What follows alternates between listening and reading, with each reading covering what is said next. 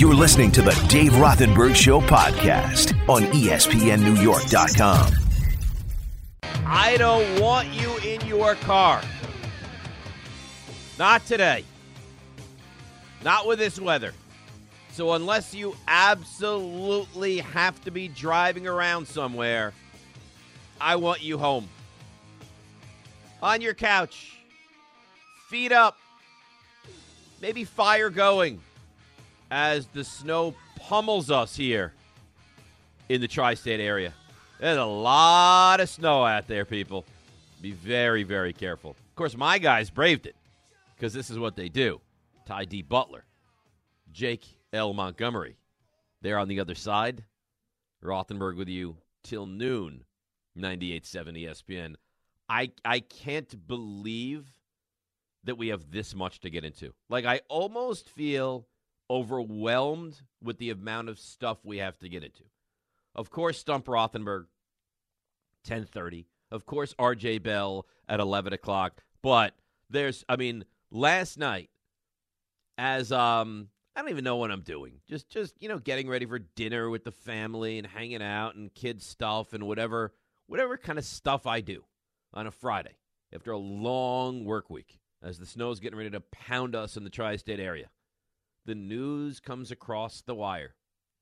I think I saw Actually, I think I was on with the K show. And then right after that, immediately following that, the news hits. Brian Daboll is the new head coach of the Giants. And I've heard so many people, so many say it's the same old Giants, right? Mara Tisch, they liked Brian Flores. They set up this interview before um, Joe Schoen was even named the GM. It's the same thing. So you think it's different, but it's the same thing. It's different. This is now different. You can't deny it. They had no ties at all to Joe Schoen. I think the guy they would have preferred was probably Brian Flores. But no, they go with Brian Daboll. And I got to tell you, now, could I be wrong? Of course. But at this very moment, I love it. I love what the Giants have done. Listen to all the people that are extremely highly respected in this league. And Schoen Daboll is about as good a duo as you could get. Now, is there a ton of work to be done? A ton. I mean, you have to have answers on Daniel Jones. Now, apparently, and I can hear you right now, I can hear you getting all crazy with yourself saying, well, Daniel Jones stinks and they're not going to turn him into anything. Apparently, Brian Daboll really, really likes Daniel Jones. But it doesn't matter if he likes him or not. The truth is, Daniel Jones is going to get a one year audition with an understudy right there. This is like a Wednesday in the theater. The, the backup is ready to roll. And if you go out there and you're Daniel Jones and you're not good, there's not going to be Mike Glennon behind you. There's not going to be Colt McCoy behind you there's going to be a legitimate backup quarterback. But Daboll likes Daniel Jones. And I will say this could this not work? Yeah, I think that's realistic. You've heard Ken Dorsey. Sounds like Ken Dorsey was very highly respected. Um, was the, I guess, the assistant offensive coordinator, maybe was the quarterback's coach with the Bills behind Daboll. Apparently, he's now going to choose between moving up to Daboll's job. I don't know why he would not stay with Josh Allen and be the OC there but he's going to choose between that or coming to the Giants as the OC. And he has a great reputation. From what I've heard, and I've been right with, with everything, really, when it comes to this, from what I've heard, Wink Martindale, very strong chance of being the new defensive coordinator with the Giants. But it's different. It, it is different. This is the first time in, in since George Young, since, since I was six in 1979 since a lot of you listening were born the first time they've gone, to quote The Godfather, outside the family. This is not their comfort zone. Not even a little bit. But what the Giants have realized is what we do is not working. This, we're familiar with Jerry Reese, you're the GM. We're familiar with Dave Gettleman, you're the GM. We, we, we, you know, Pat Shurmur, Eli Manning, these are the guys. We're going to stick with them. That's going to work. It doesn't work. It doesn't work with a guy telling you that analytics is, oh, we go, we're going to have an analytics guy. It doesn't work. All right, Dave Gettleman set this franchise back years. The combination of Gettleman and the not having an awareness or having this over allegiance or whatever you want to say to Eli Manning set this franchise back years. Years. Now, you love Eli. He's an all time giant. He's going to be a Hall of Famer. He's a great, great guy. And I think he's exactly what you'd want to represent your franchise. Eli Manning was at the tail end of his career. And rather than move forward, the Giants brought in a GM that would do what they wanted and a GM that, let's be fair, was the definition of incompetent. And now you look, and it feels very different. Now, I can't sit here and tell you this is an absolute home run because things change and we don't know. But as far as ingenuity, as far as creativity, as far as heading in the right direction, as far as a guy that's as buttoned up and smart as a GM will possibly be and and highly respected. Uh, Dave Gettleman was not that guy. There were people in NFL circles that were laughing that the Giants you took Dave Gettleman as your GM? That's a joke. Well, you know what? It was. And you know what? This is not. So, am I going to sit here and tell you that that unequivocally this is a home run? I don't I don't know that. I I don't I don't have any idea. But do I think that today you should be optimistic? Yes. Absolutely. And it starts with the draft. And you, this is going to be a very different looking team. I mean, unbelievably different looking than you've seen. They're going to be cutting guys that you wouldn't expect them to cut. They're going to reshape this team, and they are going to. And this is what has to happen because the Giants can't go out there and try to hit home runs in free agency. Right? The guys that you, I mean, Kenny Golladay, you don't like him. He didn't do much. Uh, is he just bad? Does Kenny Golladay go from being very good and and a concern injury wise to just he's now bad? I find that hard to believe. Was the team that bad around him? Was the coaching staff that bad at getting it set up? Was the talent just non existent? I think that's probably more accurate. And what Joe Schoen has to do, because he's got a lot of big time equity in this draft, you go five, you go seven, you go early in the second round, you go two threes. He's got to figure out a way to fix this offensive line, which you should be able to do. He's got to figure out a way to add talent to this team. That's his job. And again, if the Giants are just better, if the Giants just take a step this season, the bar is very low. I mean, lo- lo- like you can walk over the bar. Like an older person can walk over the bar. Someone in their mid 80s could walk over the bar. You won four games. Your offense looked like it was 1947 and the wing T, the way they ran it. So all you have to do is is be competent, and you've taken a tremendous step. And I think they will.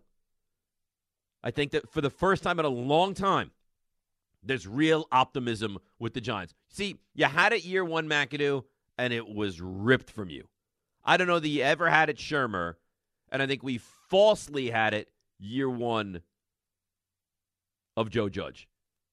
See, if if Washington, Dallas, Philadelphia wasn't so comically bad, and one of those teams was a crazy record like nine and seven two years ago, the Giants six and ten does nothing for you.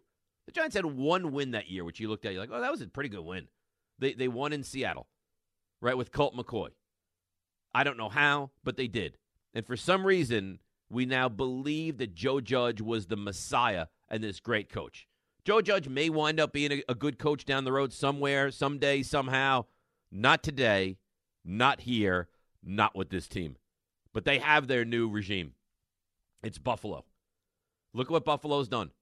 I mean, really, is, is there, and I say this sincerely, is there a more competent organization right now in the NFL than Buffalo? They have taken a team which was embarrassing landed the quarterback. I, I know, you know, the last 13 seconds of the game last week in overtime notwithstanding, the defense is very good. Made a very nice trade for, for Diggs. I mean, this is a legitimate power that will be there for years. Why? Daboll, Schoen, big contributors to that. So, listen, could it could it blow up and we look at it three years from now like God, they thought Schoen and Daboll were going to be good, and they're so bad. I find that unlikely. Could it happen? I guess, but it's different, and that to me is why I'm excited because it's not the same old same old that the Giants do. We know you. You're safe. You got the job. Now you, who we trust, give us a list of a few guys and we'll approve or deny moving forward. That's not what they've done. Not at all. Not by any stretch. They don't know Joe Schoen. Sounds like they kind of wanted Brian Flores. But you know what? That's not who Joe Schoen wanted. And they went in that direction. So at least today, I really think you have to be optimistic with the Giants. Is Daniel Jones going to be good? I don't know. I mean, you'd say probably not, but he certainly hasn't had a fair shake. That's for sure. So they try to fix the offensive line. You can't deny they do have some weapons. They bring in a piece or two. They draft well. Could this be a different looking team? Look, sounds like Brady might retire. Rodgers could go to the AFC. You tell me the Giants couldn't compete for a playoff spot, compete for a playoff spot next year? And even if they don't, the bar is set so low. Just move in the right direction, which I think they defined this week. So 1 800 919 3776. Obviously, a lot of Giants conversation. And you know who's probably thrilled that the Giants made this hire last night? Thrilled. The Knicks. Because the Knicks are lousy. And watching, if you didn't watch Julius Randle play last year, and I told you that he did that, you would not believe me. Because in watching it, and, and I'm sorry that he receives the bulk, but that's what happens. When you're the best player, or should be the best player, you receive the bulk of the criticism and the bulk of the positivity within the organization. And watching Julius Randle, it, it, actually looks to me, and I'm not saying this is the case, but it actually appears in watching him that he has zero interest to be out there. And my God, is Giannis good? He is just sensational. You watched that game last night, which, and by the way, thanks a lot, NBA. Nothing says we appreciate you more than a 10 o'clock start in the Central Time Zone. Right, Rangers started at eight, and and what a, what a night that was at the Garden, huh? Everything worked out perfectly, except the result of the game. I mean, that was you say what you want about the Garden, say what you want about Dolan, say what you want about the Knicks and the Rangers and how they're running all that thing. When there's a big moment to celebrate, nobody does it better. You're listening to the Dave Rothenberg Show podcast on ESPNNewYork.com. I, I really don't know how you couldn't be optimistic and, and somewhat excited about the Giants today. We'll, we'll get to your calls in just a moment. Um, I love it. Rob Reinhart on the Twitter sends me a tweet drinking my Irish coffee in front of the fire, listening to Rothenberg ESPN. I'll tell you what. Then let's say good morning to my producer extraordinaire, Ty D. Butler. Good morning, Ty. How are good you? Good morning, sir. How are you? Uh, I'm great. How was your trip into the studio today? Very, very eventful. Really? Lots of. I was. I gotta be sliding. honest. When I woke up and it was nice and warm in my house. Oh, there you go. Um, when I woke up, one of my first thoughts after I kind of wiped the sleep out of my eyes and realized that I was nice and rested was I hope Ty and Jake are okay. They got us out here in the trenches, man. But look, we are warriors. We're soldiers. This show must go on, and we're excited because you asked me. You asked me this morning. Were there a lot of people on the run? I said, yeah, a lot of people are. Which on the I don't run. like to hear because You know the only people that should be out there are the people that absolutely have to be out there. They have to be out there because they understand that they need to listen to this show. They're like, come hell or high water or blizzard. but you don't need to be uh, in your car on the road to listen to the show. but you know how ratings work and you know that kind of stuff. So they they're in the car, they're listening. A ton of calls, great open. I'm excited for you because the Giants have a head coach. Uh, let's just hope that two years from now they don't have another head coach because that seems to be the trend with this organization. But head coach, GM, um, I'm feeling I'm feeling pretty optimistic about about your football team, and I'm excited because you you not only sound rested, but you sound like you were broken during the Broken. NFL season. Broken. Like, it was almost tough to listen to. I, I mean, I took pleasure. in It's it almost be- like I was imprisoned, yes, you were right? I think people say that. You know, going through a four and thirteen Giants season is tantamount to being in prison. I've heard Uh, that before. uh, very sim- What's the What's the movie when the the American is trying to smuggle hashish, and he gets caught and he gets put in the Turkish prison for, for years, and then he Like that kind of party? You've seen that? It's a very well known movie. oh, I can't think of it right it's now. it's like the in 1970s. True story, by the way.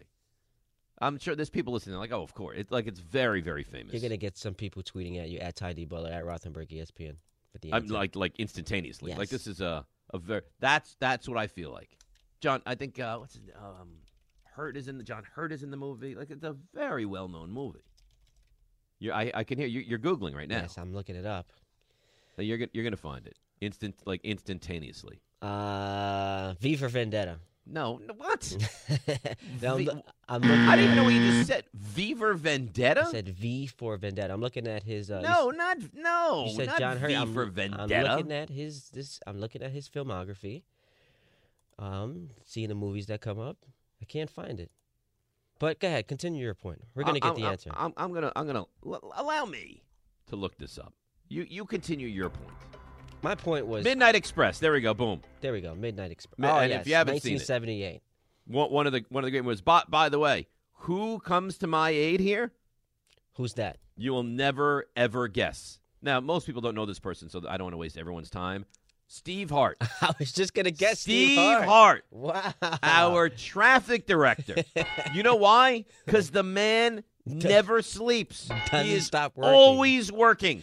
Listen, you can get an email from Steve at either like 12 a.m. or It- 4 p.m. He is twenty four seven. This man is working. seven days a week. He he and he and he adds this little nugget as he's preparing the live reads for next Wednesday. He says Randy Quaid also stars in the movie. Wow, good job, Steve. Yeah, great job by Steve. We're But- but- actually getting emails from Steve now. You have to voice him scripts, so he, he's the nonstop worker. But now and now, right now, by the way, all I mean, pouring in on Twitter. Midnight Express, great movie. Midnight Express, Midnight Express. So there you have it.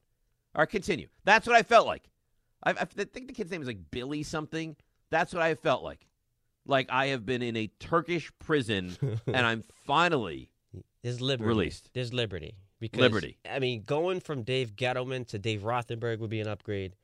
You go from Dave Gettleman to uh, Joe Schoen. I, I would love for him to like spell his name differently because you almost you always want to say Shone just the way he spells it. But uh, i- i- obviously, what's what's what's going on in Buffalo, uh, you got to be excited. I don't know that you have a quarterback. Well, I, I think that we can assume that you don't, right? Like Daniel Jones is not ever going to be a top echelon, top ten quarterback. I in think the it's yeah. Uh, here, here's what I will say. I think that if coached well, and the offense is changed, and the offensive line is better, and there's like a semblance of some normalcy, he can be a middle of the road NFL quarterback. But and I don't mean that as a knock. Like to be a top 15, 16 quarterback. But that's not good enough to. No, we're right. We know that. But can he be the guy, a Joe Burrow, a Josh Allen, a Patrick Mahomes, a Rodgers, a, you know, any one of these guys?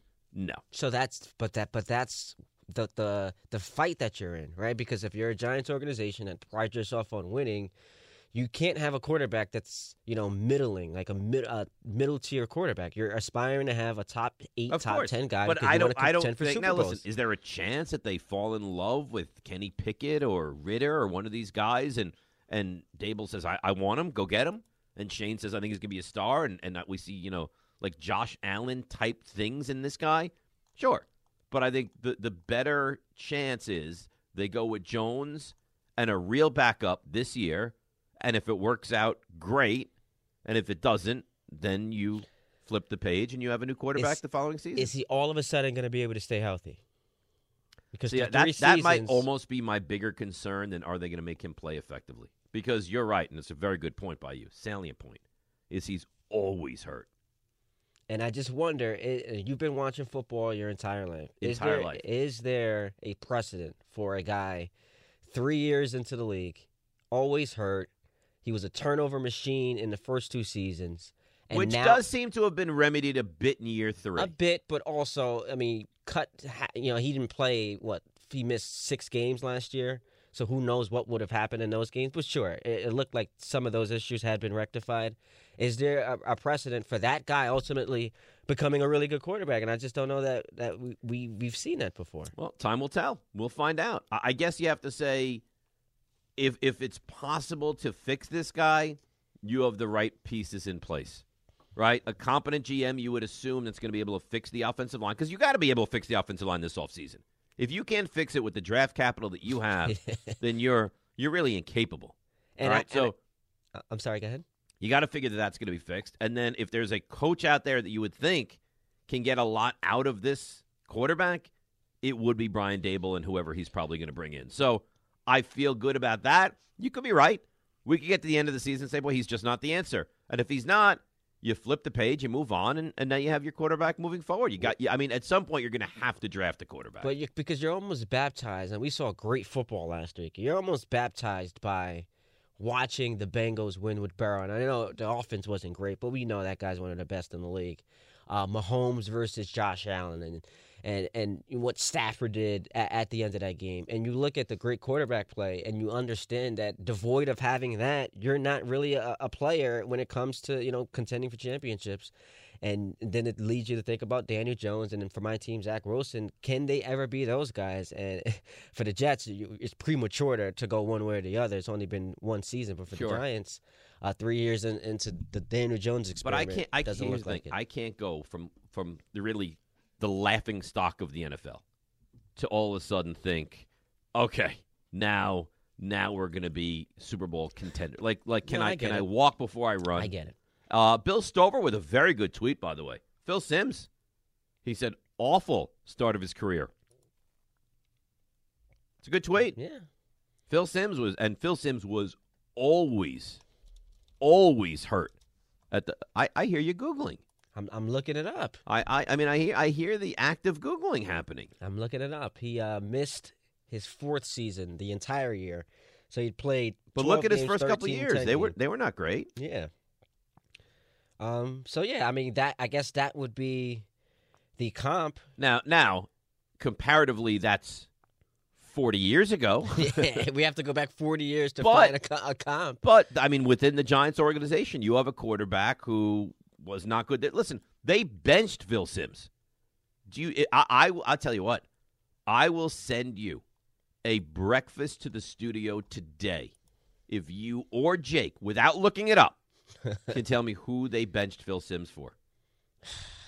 They benched Phil. I, I'm. And the Giants fan base, of course, because he's the backup quarterback, wanted this guy to play over Phil Sims. I'm drawing dead. Scott Brunner was his name. Oh, love me some Scott Brunner. Scott Brunner. Can we still get the breakfast though, even though we didn't? I'll, t- I'll tell you what, because I'm in a giving mood today. I'm going to give you a couple chances throughout the show to acquire the breakfast. Now, does it make us a bad? Does it make us bad people if we order food in this weather? Because we're not asking human beings to travel through the treacherous uh, natures no, I of, think, of I think it Mother makes you Nature. rational insane. Sane or insane? Insane. Sane. So without the end at the front. Right. Yeah, I think I think it's the I think it's the wise move. Why would you want to go out in that kind of weather when that's not your job? where other people are in, now, I tell you this: if you get someone to deliver food to you at the station, you better give them a generous tip. Oh, absolutely. Not one of your like, okay, let's see, I, and I have another nickel here. No, I'm a good tipper. dime. That's like, one thing about me. I'm a good tipper. like a real tip. Yes. Like you get breakfast for you, for Jake. I mean, that's what a gentleman would do, by the way. Buy it for, for Jake. Let's do it. If you buy it for Jake, then you know they they deliver twenty five bucks. You give him like a nice, a good, good tip. Like almost like fifty percent. They deliver a twenty five dollar breakfast for two, and he walks out of there with thirty five, thirty seven dollars. Okay, not bad. So I think I- that's so you're gonna order it for us, and I'm gonna be the one that tips. Love it. There we Okay, go. great. You're listening to the Dave Rothenberg Show podcast on ESPNNewYork.com. Bad, bad weather. You you go nowhere. unless you have to for work, have to, you can't go. See, Ty and Jake, they, they had to be here for me this morning, and they did, and they were. And hopefully, management will send them a nice breakfast buffet. It hasn't happened yet, Dave. Pick it. Well, it's, it's only been like 20 minutes. I think it's probably on the way. You think so? Like it's already been ordered. I, I would think so. No, Uh, I would hope so. I have, I have a, a stat for you that's gonna uh, make you miserable. Miserable. Is this a Knick stat? It is a Knick stat. See, it won't make me miserable because I've already I'm, I'm done. Like, I'm out. emotionally I'm emotionally dead. So this comes to us courtesy of uh, StatMuse. Phenomenal follow on Twitter. Phenomenal. Uh, after Ty D Butler, by the way. Uh, Julius Randle more likely to score fewer than ten points than he is to score thirty points. He scored fewer than ten points seven times this season. He scored more than thirty-five times. So more likely to score fewer than ten than he is to score more than thirty. That's not what you It's- want out of your best terrible. player, who you It- just. it- now, what are they? If you look at their upcoming schedule, it's brutal. it's uh, it's Sacramento, I believe, on Monday, right? Yes, Which is a, I mean, couldn't be more of a must-win. You would agree with that? yes, but Sacramento could very well beat you. Uh, anybody could beat you yeah. right now. I mean, Then you, it you gets are tough. You are horrendous. You almost lost in Detroit when they had no players. Do you remember that game? Yeah, they were down. They were down thirteen in the third quarter. In the third quarter of that game. yeah. But but can I r- run through this with you quickly? So it's Sacramento Monday, and then you move to February, right? hmm Memphis, which is a game you don't expect to win. No. At Lakers, With at Anthony Utah, Davis and LeBron. at Denver, at Golden State, at Portland. There's a very good chance that's 0 and 5. very, very likely. on Best case scenario, I would say, is 1 and 4. You, you'd be doing backflips if they went 2 and 3 in that five. Okay, but it gets better. So you come home for Oklahoma City. which is a game you have to win, and then it's Brooklyn, Miami. Now you know you know this. So you're home to Brooklyn. Kyrie is allowed to play in that game or no? Uh, no, he's not Why? because uh, you can't play in New York City uh, if you're unvaccinated. But other but other visitors play in New York City if they're on. But he is a uh, new. Uh, uh, he's a New York City employee. Huh, okay. So no Kyrie. So No no, Kyrie. Kyrie. no Durant. So that's that's a game you could win then, Sure. right? Home to Miami, home to Philly, at Philly, at Phoenix, at the Clippers, at Sacramento, at Dallas, at Memphis, at Brooklyn. You know what the trend is here, though, Dave? When you're a bad team, so the Knicks have lost what? When you're a bad team, everybody looks like they're a good team. They've lost six of their last seven games. I mean, they started five and one, and you, eh, you felt like a Knick fan, like, oh my god, this could be the year that we actually make some noise. Everybody looks daunting when you when you're what the Knicks have become. The the Giants, you looked at their schedule like, oh, oh, they have to take on the Bears. They they couldn't compete with the Bears. they couldn't compete with Washington. These are not good. The Bears had the seventh pick in the draft, and the Giants couldn't compete with them. You're right, and this is true in any sport. When you stink, you're everyone's get right game, and that sadly is what the Knicks are right now. I'm I'm disappointed in you, Dave, Why? because I did listen to your show this past week. You're you're mistaken, by the way, because you texted this to me during the week. I was like, I never said that, but go ahead. I listened to the show this week, and Mm-hmm. in any uh, circumstance where you're troubled as a fan base, you need to assign blame somewhere. So now, all of a sudden, there are Knick fans on Twitter who are questioning uh, if they should fire Tom Thibodeau, who is not even a year removed from winning the Coach of the Year. So you're saying that come middle of the season next year, he won't be the head coach? Right. And is that because you think he should be fired, or No, you see- just see, feel like the the, the, I didn't say any. I didn't say anything of me believing he should be fired. But but I'm asking. No, I don't believe he should be fired. Well, I mean, it remains to be seen. At the moment, I don't believe he should be fired. What I said was, I believe by the All Star break of next year, he will not be the head coach of the Knicks. And for some reason, you take that as I'm, I'm leading the charge for, for Tom Thibodeau to be fired. Because I, I don't think that like you look at what's happening with the Knicks and he should be assigned blame. I'll, I'll tell you what, Worldwide Wes and Leon Rose have some answering to do. They're skating free How? because the, it's like everyone wants to criticize Tom Thibodeau. Look what they did. They they made. Oh, we, we got to bring back Nerlens Noel. We we can't move forward without him. For some reason, and I and, and I've heard Knicks fans all over the place say that, like Mitchell Robinson is untouchable. I brought up a couple of years ago. I said, "Boy, the, the draft with Toppin." I said, "You know what I would do?" I said, "I I would package Mitchell Robinson And that eighth and pick. that pick I remember this. Yep. and move up and draft uh, what's he give a Charlotte? Uh, Ball, Uh, LaMelo Ball. LaMelo Ball, You got ripped for and I, that. and I remember our assistant program director John Winthrop, who I love, texted me. Goes, the guys are laughing that you that you had this. They're laughing at you. I said, laughing at me.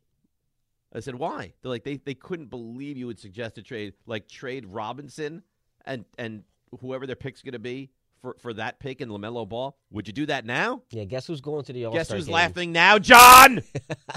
Guess who's laughing? Ha ha ha ha ha Oh my god. Yeah, I remember you had that um that that suggestion a couple of years ago. And do you remember I, I got I You got, browbeaten? Yeah, you got vilified for it. Uh, LaMelo Ball is going to the All Star game this year. Uh, Obi, and that's another thing too. Like all the Knick fans who are like, "Well, Thibs needs to play Obi Toppin more." He does. Uh, uh, guys, I- He like, does. I, I, uh, guys, He does.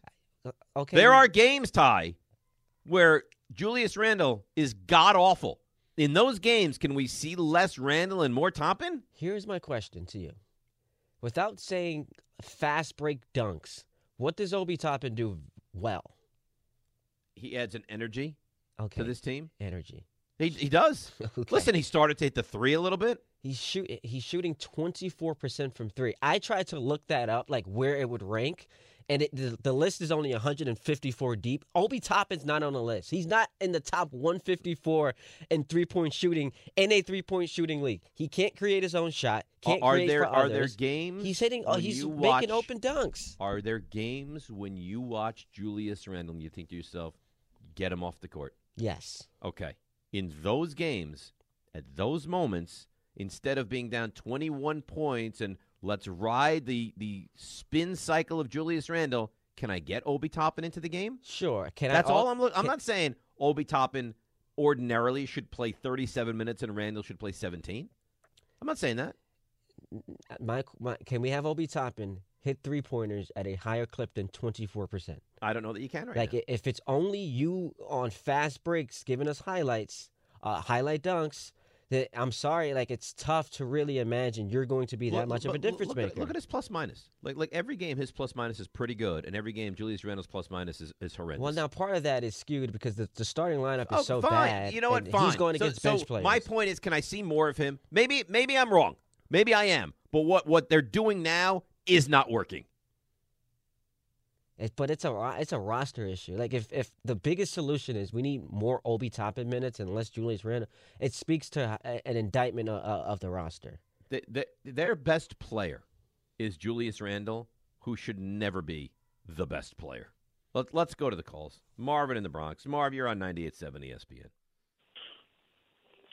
What's up, Dave? I'm gonna show you how much I'm uh, attached to you. Okay, I'm getting me. ready to call you around nine o'clock, and my buddy calls me. His professor at Penn State calls me, and and talks to me, and I'm like, well, I won't call day to day. I felt guilty if I didn't call you. Yeah, you should got this feel guilty. on me, man. I feel guilty. Look, this is what I want to say. All right, I know the Giants hired this coach, and he's supposed to be the out, he's the offensive co- coordinator for the Bills. But I don't think he can do anything with Daniel Jones that he did with Josh Allen. And I think Daniel Jones, personally, in my book, as a lifetime Giant fan, almost 60 years, Daniel Jones will soon be like Winston Churchill, history. Uh, you could be right, but uh, but here, here's my point. Why not give this kid every chance you can, with maybe the chance of he can develop into something? And if he doesn't, at least you have a, a, an offensive mind and a GM that should be capable of bringing in, drafting, and developing the young quarterback. And that's understandable, and I understand that that point of view.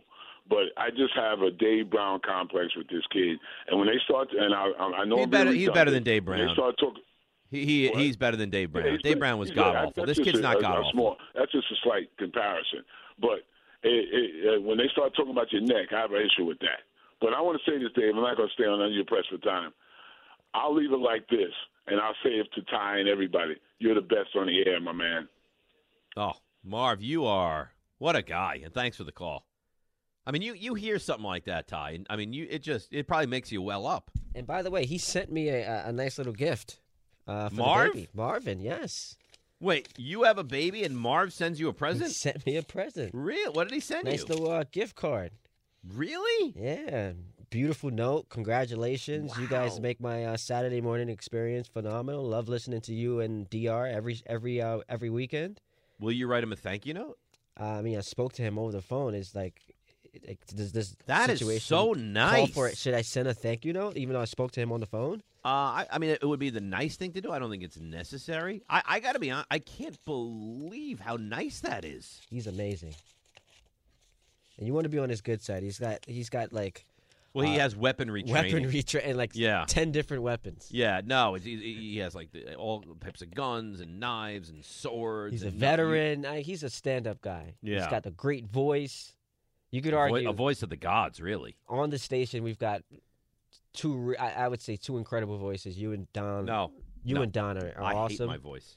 You and Don are awesome. Marvin's in the running for like voices you hear on the station that are just Don? fantastic. Clearly the best voice. Oh, he's a, he's got an amazing voice. followed voice. by Marv, and there is no comparison. I after think that. it's you. No, I don't agree. You've got. a I think great I think my voice. voice is awful. I love it. It it just. I can't even listen when I like record spots or listen to, to segments back. I it, I cringe. But I think that's everyone. Like we I don't all think so. hate the sound of our voice, our own voices. But your voice bellows. Like 9 a.m. on a Saturday, you just hear that and you're just ready to go. Snowstorm and all. Snowstorm and all. That's an evil laugh. That's that's very evil. That's that that really is troubling. But yeah, you've got a great voice. what what time did you receive your first uh, Stump Rothenberg call? Wow, it it wasn't until just now. I'm impressed. This was uh, so people are starting to listen. 10:15 was the first Stump Rothenberg call. Now you have Luke in Connecticut. His Yeah. question is about wrestling. Well, it's a big wrestling weekend, man.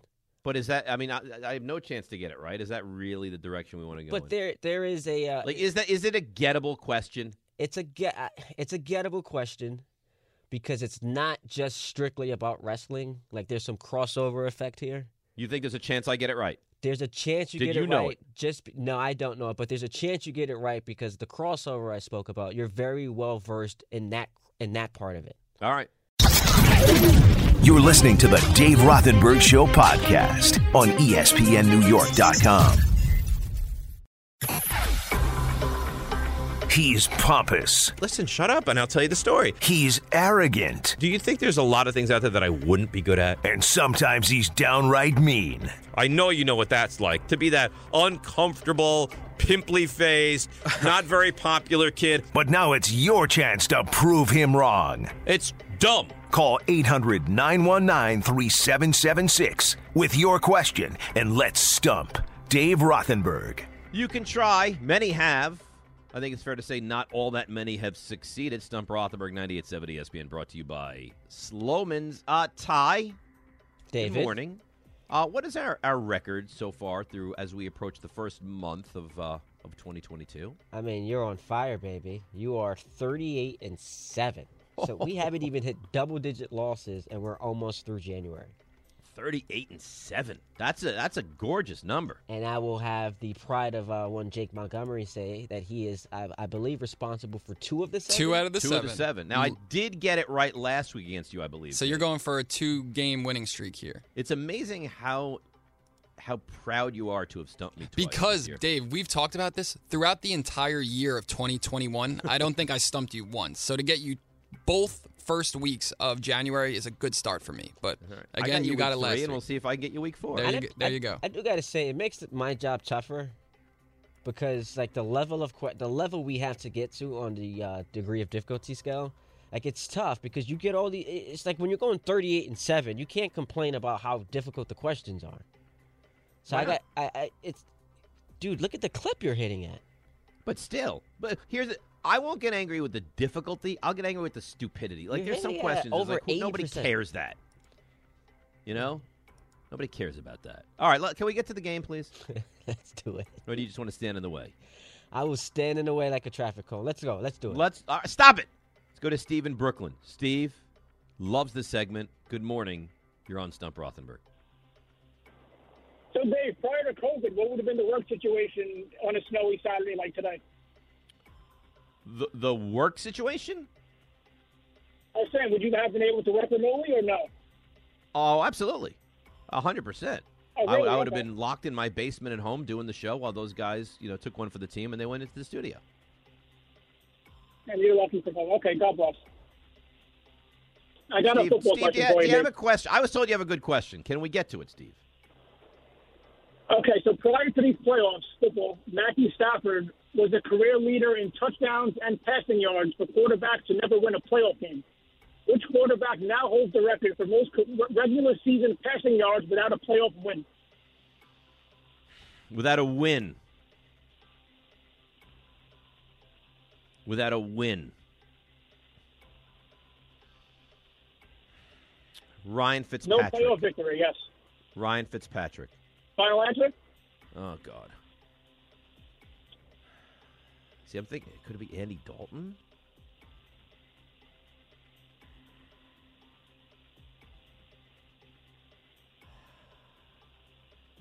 I don't know. Could it be Fitzpatrick? So mo- most yards thrown in the regular season, right? With no playoff win. Yes. No playoff wins on his resume, correct. I, I think it's. Is it Fitzpatrick? He's got to be up there. Andy Dalton's got to be up there too.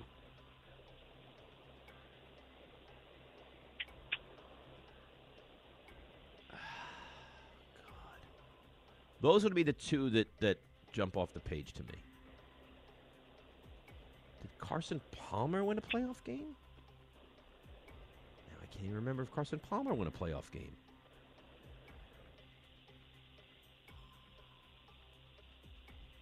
Now those would be the three. Did Carson Palmer win a playoff game? This is terrible. Um. mm, I hate that I. don't- I think he did. I think he won one with Arizona. I think.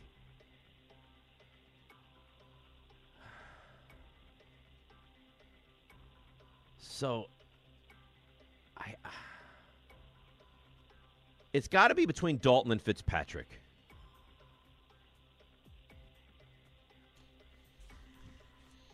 And I'm not sure. But Dalton won so many times, but never won. Right? He never won a playoff game because the Bengals never won. Stump Rothenberg might actually bleed into Anita's show. You know what? I don't care, and I don't want to hear from you. You're being obnoxious. But he never won a playoff game, I don't think. You know what? Sometimes it takes thought. I'm going to say Andy Dalton, final answer. So your first instinct was wrong, Dave. It is Andy Dalton. You got it. So I got it right. Yes, sir. Yes, sir. I wonder. I wish we would have kept him. I wonder where Fitzpatrick, if I was close with that one, like if he was close. No, he to was because that was my first guess, and he said Fitzpatrick is right up there with uh, Dalton. I don't know if he was two or he was three, but that was my first guess as well. Good job. So you were David. right there. So that's that's one to zero. All right. I, I don't think I'll get this one, but just for the sake of of you know taking all the questions, Luke in Connecticut. Luke, you're on Stump Rothenberg. What's up, Dave? My beard just grew six inches waiting for you. You, you know, here, here's the thing, Luke. You know, we, we could just hang right up now before you even ask your question. That's- I'm joking. Come we, on. we could. Right. We could. No, I love you. Go ahead. I'm just Yeah. playing. All right. No, I mean, but Ty is right. Come on, you're 30. 38 Oh my God! Can you right can now. you please can you please please for God's sakes ask your question? All right. Who's the only actor to win the WCW heavyweight title? He's also the only actor to win like a heavyweight title in any, you know, of the two. David Arquette. wrestling. How the heck did you know that? He was he was in a wrestling movie.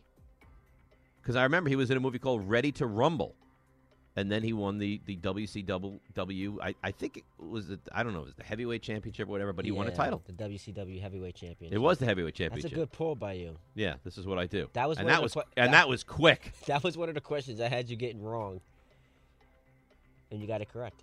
Let's go to um, Walker and Mahwah. Walker, you're on Stump Rothenberg. Morning, Dave. I'm bringing my two and seven career record to that. All right, listen, that's not that seven bad. It's not that bad when you look comparatively to others. So I got a baseball question for you today. All right. Um, two players in MLB history have made at least five American League All Star teams and at least five National League All Star teams. I know you don't like two part questions, so I'm going to give you Frank Robinson, who made six All Star teams each for Cincinnati and Baltimore. Can you name the other?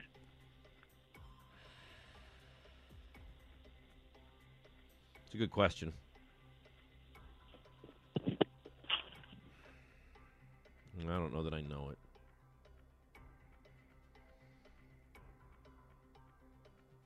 It is a good question.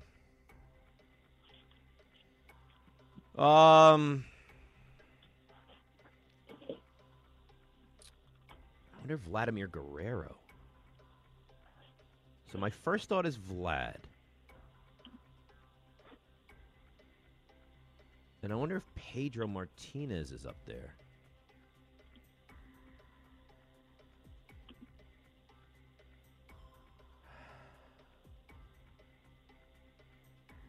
Vlad and Pedro. It's five for, for each uh, each league. You said Correct. At least five in each league. at least five.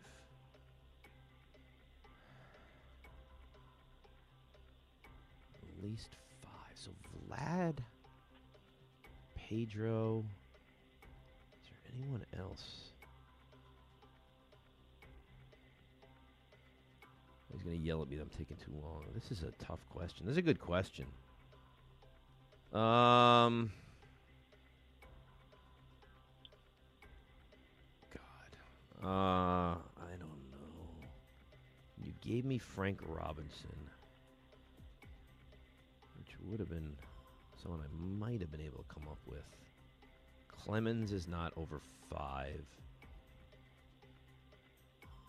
Is Randy Johnson over five? Did he go to five with the Diamondbacks and Expos? Because he's definitely got to be five with the Mariners. So on Pedro, Randy Johnson. Who was the other one? Oh, on Vlad. Those would be my three. Question is Did Randy Johnson go to five in the National League? Because I'm sure he went to five in the American League. And did Vladdy go to five in the National League?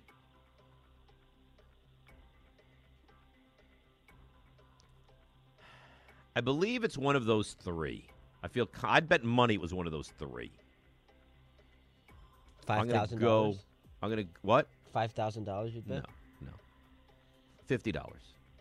But I'm gonna go. God, I'm gonna go Randy Johnson, but I think it definitely could be Vlad Guerrero. That's your final answer. That's my final answer. Oh, Vlad only had four in the National League. It's Randy Johnson. You got it. Hi. Did you just see the inner workings of my brain there? I love good uh, brain inner workings. That was I mean, that. Well, come on. that, That was unbelievable. It was pretty impressive. It was unbelievable, is what that No one, was. no one loves uh, Dave Rothenberg like Dave Rothenberg. But three and zero is three and zero. Three and zero is three and zero. You're good. Three and zero is three and zero. Uh, Jake, we're gonna we're gonna save you for the other side. We're now gonna take the great Chris and Bethpage, who I believe appreciates me maybe more than anybody. Good morning, Chris. A thousand percent, Dan. You know that, and um, hopefully one day Jake will have stumped you as many times as I have, which isn't a lot, but still, it's.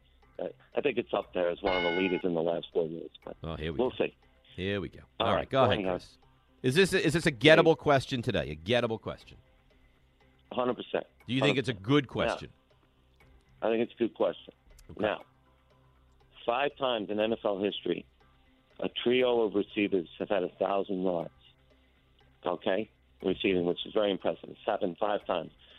I originally told Ty I was going to ask you the last time it happened, but I'd rather ask you the first time it happened because it's a it's a more intriguing trio. So I'd like you to the first time it ever happened, three a trio received uh, thousand yards in a season. All right, so it's got to be. I, I would think the Colts have to be on there. You know what? I think it's the. Uh, I think it's the Chargers. I think it's John Jefferson. I think it's Kellen Winslow, and I think it's Charlie Joiner. Final answer.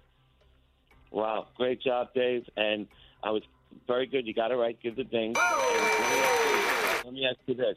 This obviously doesn't count, but do you know the last time it happened? Cardinals. Very good. Jeez, wow. Dude, you're like I the wouldn't have won either way. Boom. You're like the Spurs. You're like the, a, a well-oiled machine.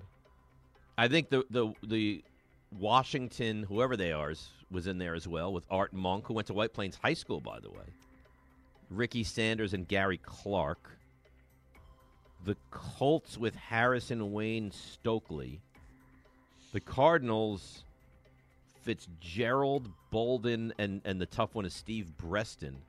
And I can't think of the fifth one right now. Dave, I like you, but you're weird, man. Why? You're a weird guy. That 1980 Charger, that was Air Coryell.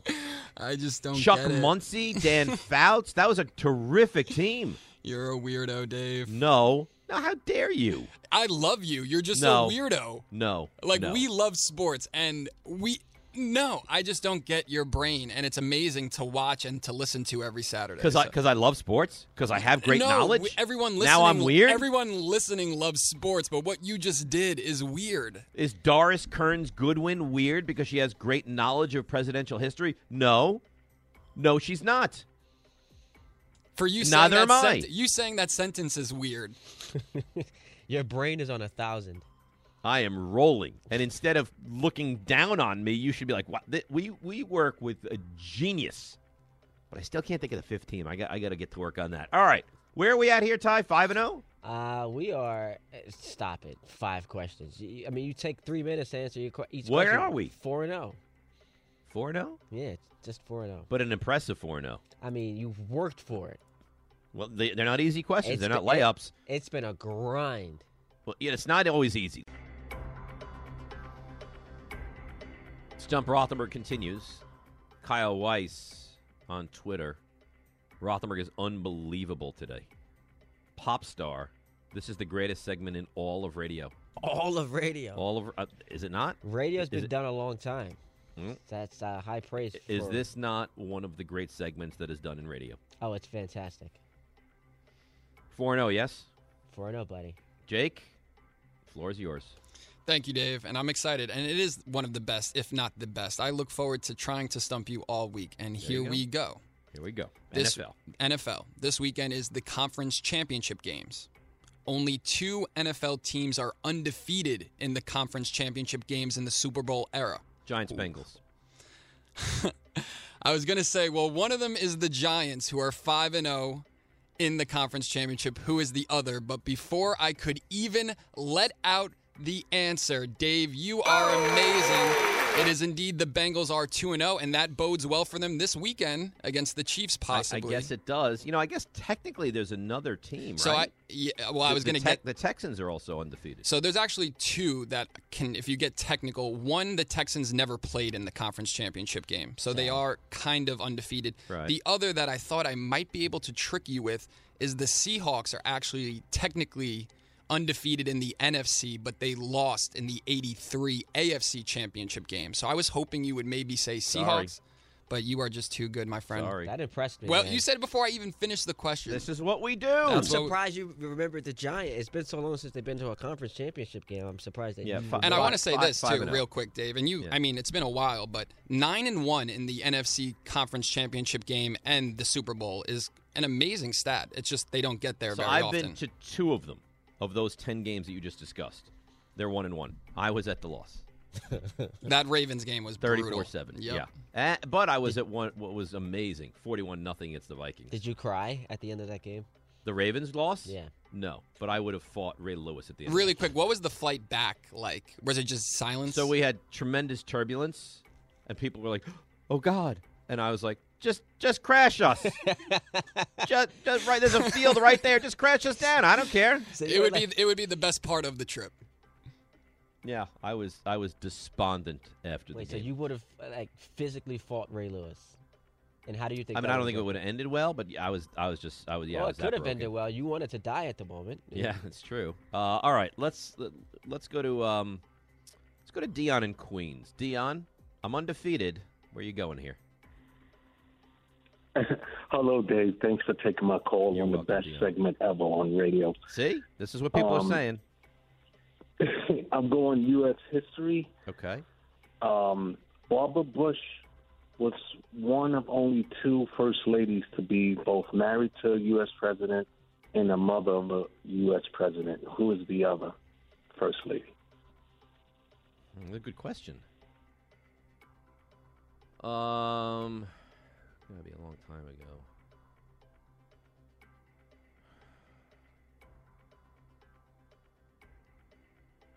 Is it Abigail Adams?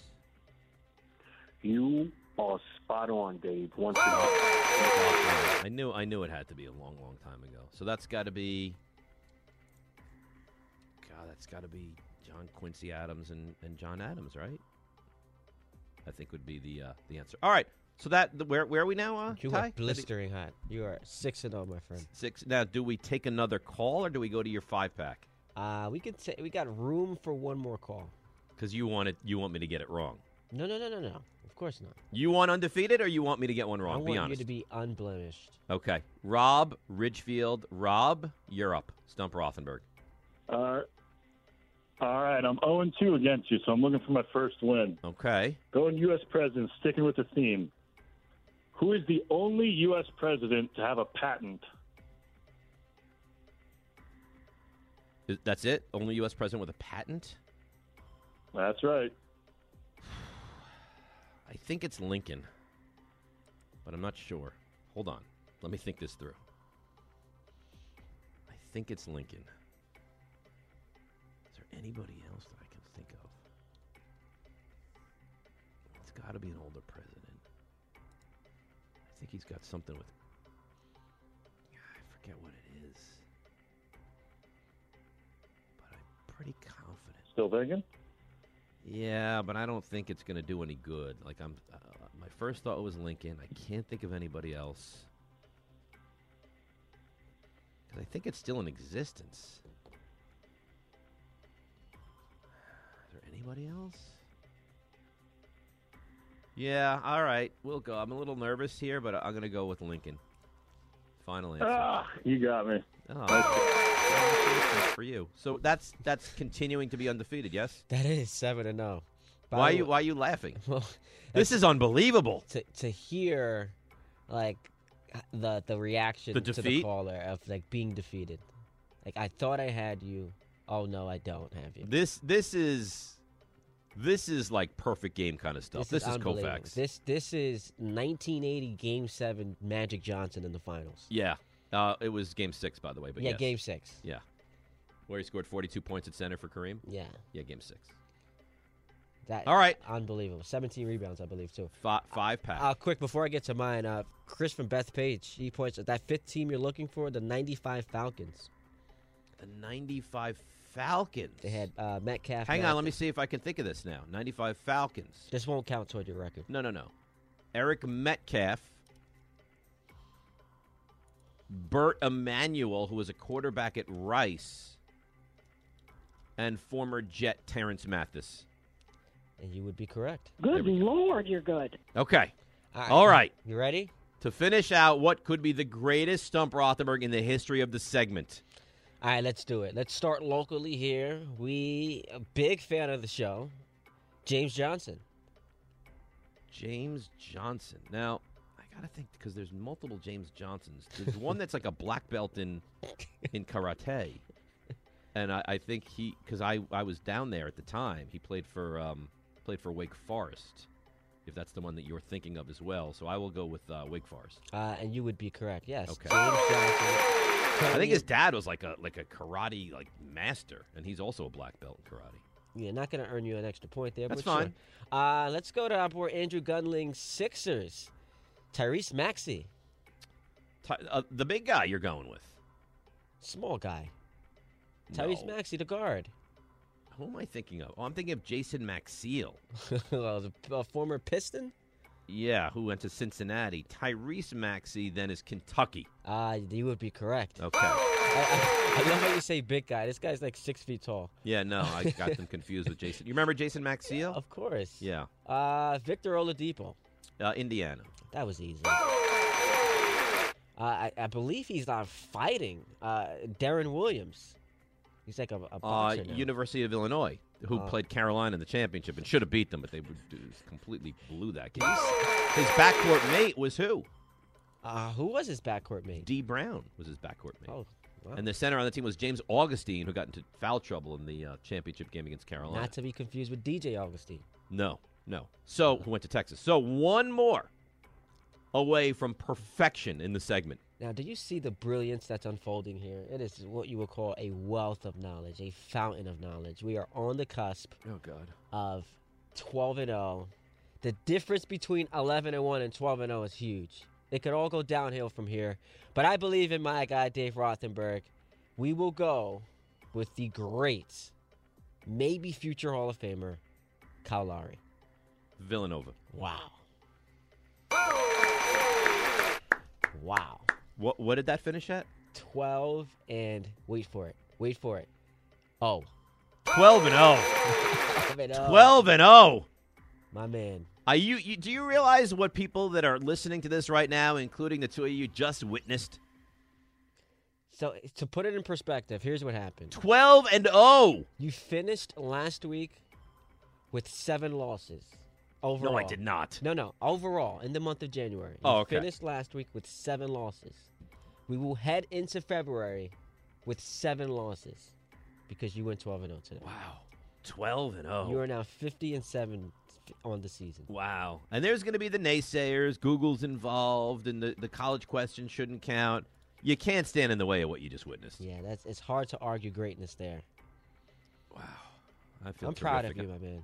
Uh, and that is Stump Rothenberg, brought to you by people. They must be so proud, the people at Sloman's right now. Don't you think? The stuff that we do here, and I'm going to say we because I'm going to take some credit for your brilliance. I think you should.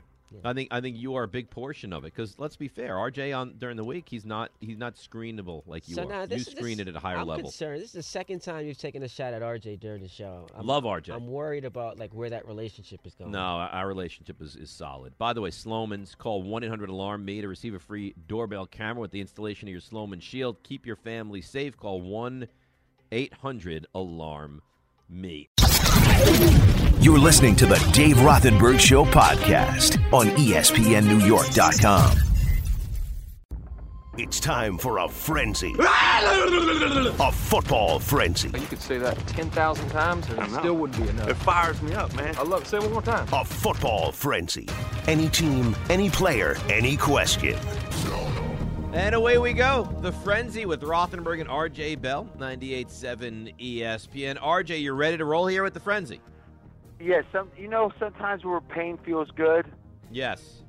This is an example. Well, what's the pain? The pain is that though you have the best callers I think out there, sometimes callers struggle with their questions. Yeah, but we put them in a situation where they're going to do well because it's just it's quick. It's in and out. There's no You know, and, and again, that's where I'm I'm I'm kind of bought in. I feel scared about it, but I'm I'm a, I'm becoming a frenzy fan. There you go. 1 800 919 3776 on the Twitter at Rothenberg ESPN. I know Jake says he wants to play. Ty says he wants to play. Let's get to the questions. We lead off with one of the greats. Rapid fire, no salutations. Fran in Massapequa. Go ahead, Fran. All crazy for thinking that the Joe Cool Burrow Cincinnati Bengals will beat the Patrick Mahomesy Kansas City Chiefs. Well, that would be a monumental upset, huh? Well, I mean, you know, this is a team that just beat them not that long ago, and it wasn't like that was a game that that KC was indifferent to. Uh, that's the loss that cost them the number one seed. Uh, it's a fair point, but I would throw this back. First of all, the game was in Cincinnati. For starters, this is clearly a more important game, right? They're going to be more motivated in this game than they were in that game. And my thought process is they got burned by Ja'Marr Chase in that game, leaving him in single coverage. If they do that again, they would deserve to have the same fate. Well, remember, one of the key handicaps in this game is Burrow against blitzing teams has done outstanding, and it doesn't matter what the situation is. Ultimately, uh, Spags with KC blitzes, and I don't think you can blitz Burrow. So I think Burrow's got some advantages here. Oh, you maybe you're tipping your hand a little bit here. Maybe you're going to No, go with no, the no, uh, no. maybe Nope. the Bengals plus the seven. We don't know. We'll find out later. Brian Bergen, Brian Frenzy, go. With the hiring of Hackett, do you think the plan is in full motion for the Broncos to get Rodgers and Adams? Yes, I think that is the plan. And, and there was a report yesterday, RJ, that said he doesn't just want Adams; he wants uh, Valdes-Scantling as well. But I, I, and Schefter said no. Schefter said they love Hackett regardless. I find that hard to believe. I think this has to be the long play to wind up with Aaron Rodgers. Well, remember now when when you have someone uh, who's an insider and, and and and there's no doubt is a, a very skilled reporter. There is quid pro quos out there, right? It, it is a situation where a team says, "Hey, we're going to give you a lot, but this is something that's important for us to be communicated." And you know what? Maybe that's true, but you know what? Maybe it's not. So really, is, Sche- is the team ever going to tell Schefter, you know, we don't want this guy really, but we think we can get Rodgers through him? Uh, absolutely. Uh, this is a, a good look ahead. Uh, Jonathan Green wants to know: uh, Is it is six a safe over under win projection for the Jets and the Giants heading into next season? Well, what people get surprised by is how big the smallest win totals are and how small the biggest ones are. So, I mean, back to a 16 game season just for a second, because I've got so much more history with that.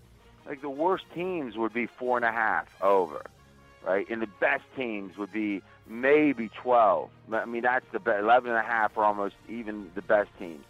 So now we've gone up a game to move those up a little bit. Uh, six still would be amongst the, the lowest. In the, the, I would say there's bottom five teams would have a win total of six.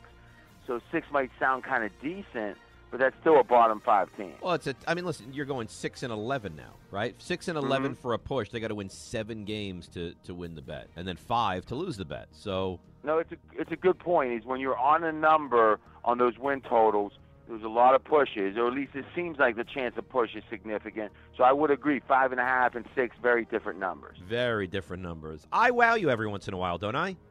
It's a good point. It, it shows your long history as a degenerate that you're trying to Right. recover from. Oh, terrific. Let's go to Troy and Queens. Troy, you're on the frenzy. If Mike Vrabel would have just took the extra point and the field goal, he left four points on the field. You think Tennessee would have still lost to Cincinnati? It's a fair question. Personally, I'm a skeptic with all the go for twos, all the fourth downs.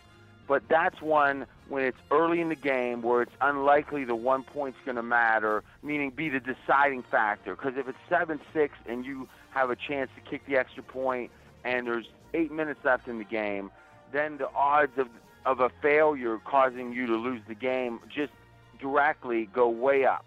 Early in the game, no. So the question is if you're on the one, do you average more than one point by going for two? And I think I think statistically it ends up being like 1.3 points. So to me, you always do the thing that's going to give you more expectation, unless it's such a short-term consideration that, that missing it becomes a bigger issue. So I like that call specifically.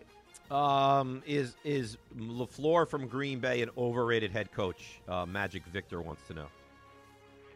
I think by squares who are like they read the sports page and that's all they do, they probably see 13 wins, 13 wins, and 13 wins, and think, oh, he's one of the best coaches. And I think if you think that he's overrated, but amongst the sharp analytic people, they think he's an average coach. Some of them, and I think he's underrated compared to that. I think he's probably like the eighth or tenth best coach in the league. Uh, you can't win 13 games three times in a row and not give him that. And I, I think some people overrate him and some underrate him. Dave, what do you think the consensus is? Let's say amongst top radio guys or, or New York guys on how good he is, because I, I think I think he's a good coach. widely.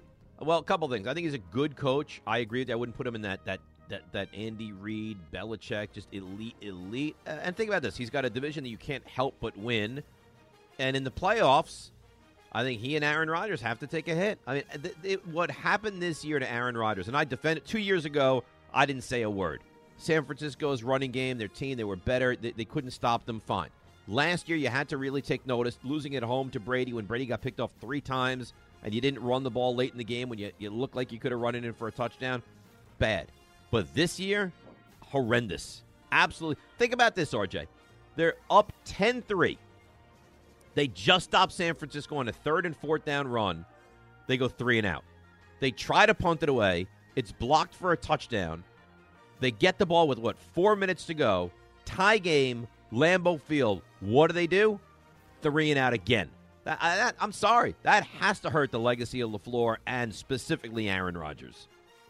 Well, I, I agree with Rodgers just because you've got so many years since 2010 to add on to it. With I don't think any three. I mean, remember Belichick and Brady went 10 seasons without a Super Bowl. So, to some degree, if you would have stopped in the middle of that, what what would the critiques have been? But not but not without going, without winning. Yeah, but if he goes and loses, it's going to be worse for him. You, you think we're going to say, oh, he, we'd say, see, he can't win the Wait, big you game. think you think if Green Bay would have gone and lost to Kansas City would be worse than than losing a home game to San Francisco? I think. Well, how do you explain the Michael Jordan six and zero being better than LeBron with you know ten appearances? Personally, I I do agree. As a Steeler fan, when we lost the Super Bowl in 30, uh, 90, 1995 against the Cowboys, I hated that we weren't perfect anymore, and I hated to lose to, to, to Aaron Rodgers uh, in the Mendenhall game. I, I, there is something magical about Montana, another example, that can go to the game. Bradshaw go to the game and not lose. So I think once you lose a Super Bowl, it takes even more of a shine off you. And, and so let me ask you: Do you think that Jordan, if he went to one more championship, if the year they lost to Orlando, if he went to the championship round and lost, would that have helped his legacy or hurt it? Uh, I think in that instance it might hurt it, just because of six and zero as opposed to six and one. But only for Aaron Rodgers, only been to one Super Bowl in his entire career. I agree. He needs to win another one. If he, w- but if he wins another one and and goes to another one and loses, I think two and one's worse than two and zero. All right, we agree to disagree. Uh, Jake, I know you want to play, so your question right now will be. I would love to play. So last week we saw Patrick Mahomes and Josh Allen, you know, have an amazing game. This week, Patrick Mahomes versus Joe Burrow. Both of those guys, Joe Burrow and Josh Allen, two of the best young quarterbacks in the league. If you had your choice of either quarterback, which one would you choose? So what are my choices? You're giving me Burrow or Mahomes? Burrow or Josh Allen? Burrow. Oh, I know. I believe that I can answer for RJ what he would do. And I just want to say Oh. this really quick too. Yeah. A lot of people would be surprised, but they're actually the same age. They're both 25 years old. Josh Allen has just been in the league a lot longer. Uh, I believe RJ that you will, and I say this emphatically, take Joe Burrow. Here's the thing. One, I think Burrow's trend line is steeper right now, right? Whereas he's had a half a year, got hurt a year, and now the theory is there's more growth to go. When when when Josh Allen was a year and a half in, he was a below average quarterback. I mean, quite frankly, look at the stats. It was year three that he really stepped up. I I expected regression this year from Allen, and I think we got it the first 10 or 12 games. He just wasn't near as good. But boy, did he step since the win game. It's amazing. Let's give the guy credit. But here's my concern with Burrow. He, he, already has one blown knee. It takes one more, and it's chronic.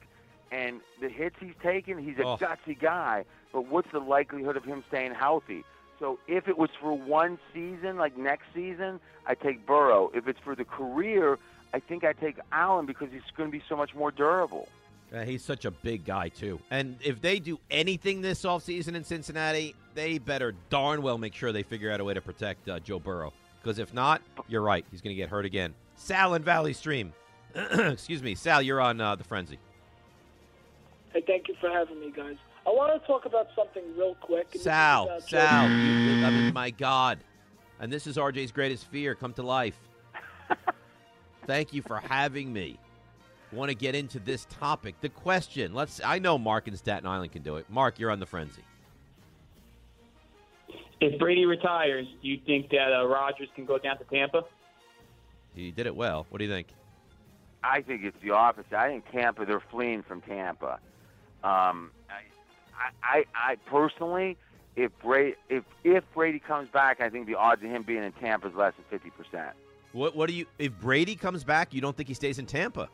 No, no. Really? I mean, think about it. What and I said this a couple weeks ago. I said this extensively on my show, and here we are with it again. Antonio Brown. There's more to that story than the mainstream media wants to talk about because it's an inconvenient story. And now that we have a text from the GM telling AB's attorney that yes, you, he did tell uh, the coach that he was injured, and now we have a direct contradiction from the GM. And I'm not saying that Antonio Brown hasn't done things wrong, but I'm saying I'm not sure, Bruce Arians is a coach who could have kept that together, and I think it's all falling apart. And really, what, with all the contract issues, Dave, how good could the best version of Tampa be next year compared to this year? At best, it's going to be 80% of what it was this year, and they couldn't win it this year. Do you believe Brady plays again? I do, and I think, and I know this is a long shot, but I'm going to put my stake to flag. I think he goes to San Francisco. Oh, how delicious would that be, huh? He wanted. That's the first place he wanted to go, and they. That's where Jimmy he's from. G.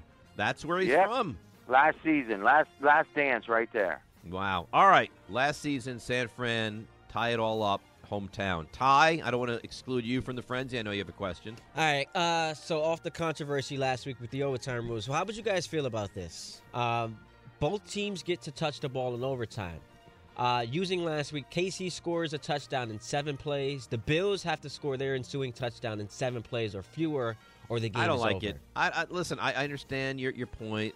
Now we're doing. You know, uh, can you name that tune in football? How about you just play a ten minute overtime, ten minute extra period. Whoever has the lead at the end of that is the winner of the game. Here's my position. I need the overtime to be like the game that was just played. Okay? I don't want any start on the 35. I, this isn't a video game. Right? I like video games. This is football. I think it, no one's saying this, Dave. In the regular season, let there be ties. No overtime.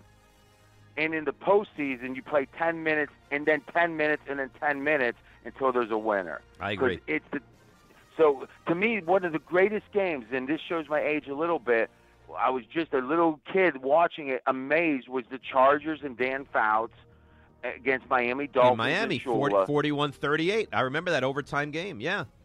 that was and they're carrying Charlie Joiner off the field. Field, it, it, Winslow. It was one of the great games. And you know what? Yeah, for safety's sake, you can't do that again and again. But if once a season, one two teams have a long game, you know what? That's going to be okay. I, I agree with you wholeheartedly. I couldn't agree with you more. Play a 10 minute quarter, and if it's still tied, play another one. And God forbid it's still tied, you play another. And it would happen, you know, the two overtimes, three overtimes would happen once a decade. And you, and you deal with it. and and then uh, then every winner would feel more legitimate. And you know what? Ties are interesting during the regular season. It's something to talk about.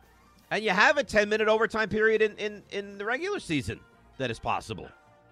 Yeah, well, it, you know what's funny, and I'll, I'll predict this. I know we got to run. It's much more possible than what's happened. I mean, every year the sports books put up a one and a half ties now as the over under. Go over because it's lucky how there hasn't been more ties. And I'm not saying that's a problem. I'm saying ties aren't a horrible thing. All right. And that ends the football frenzy. You're listening to the Dave Rothenberg Show podcast on ESPNNewYork.com.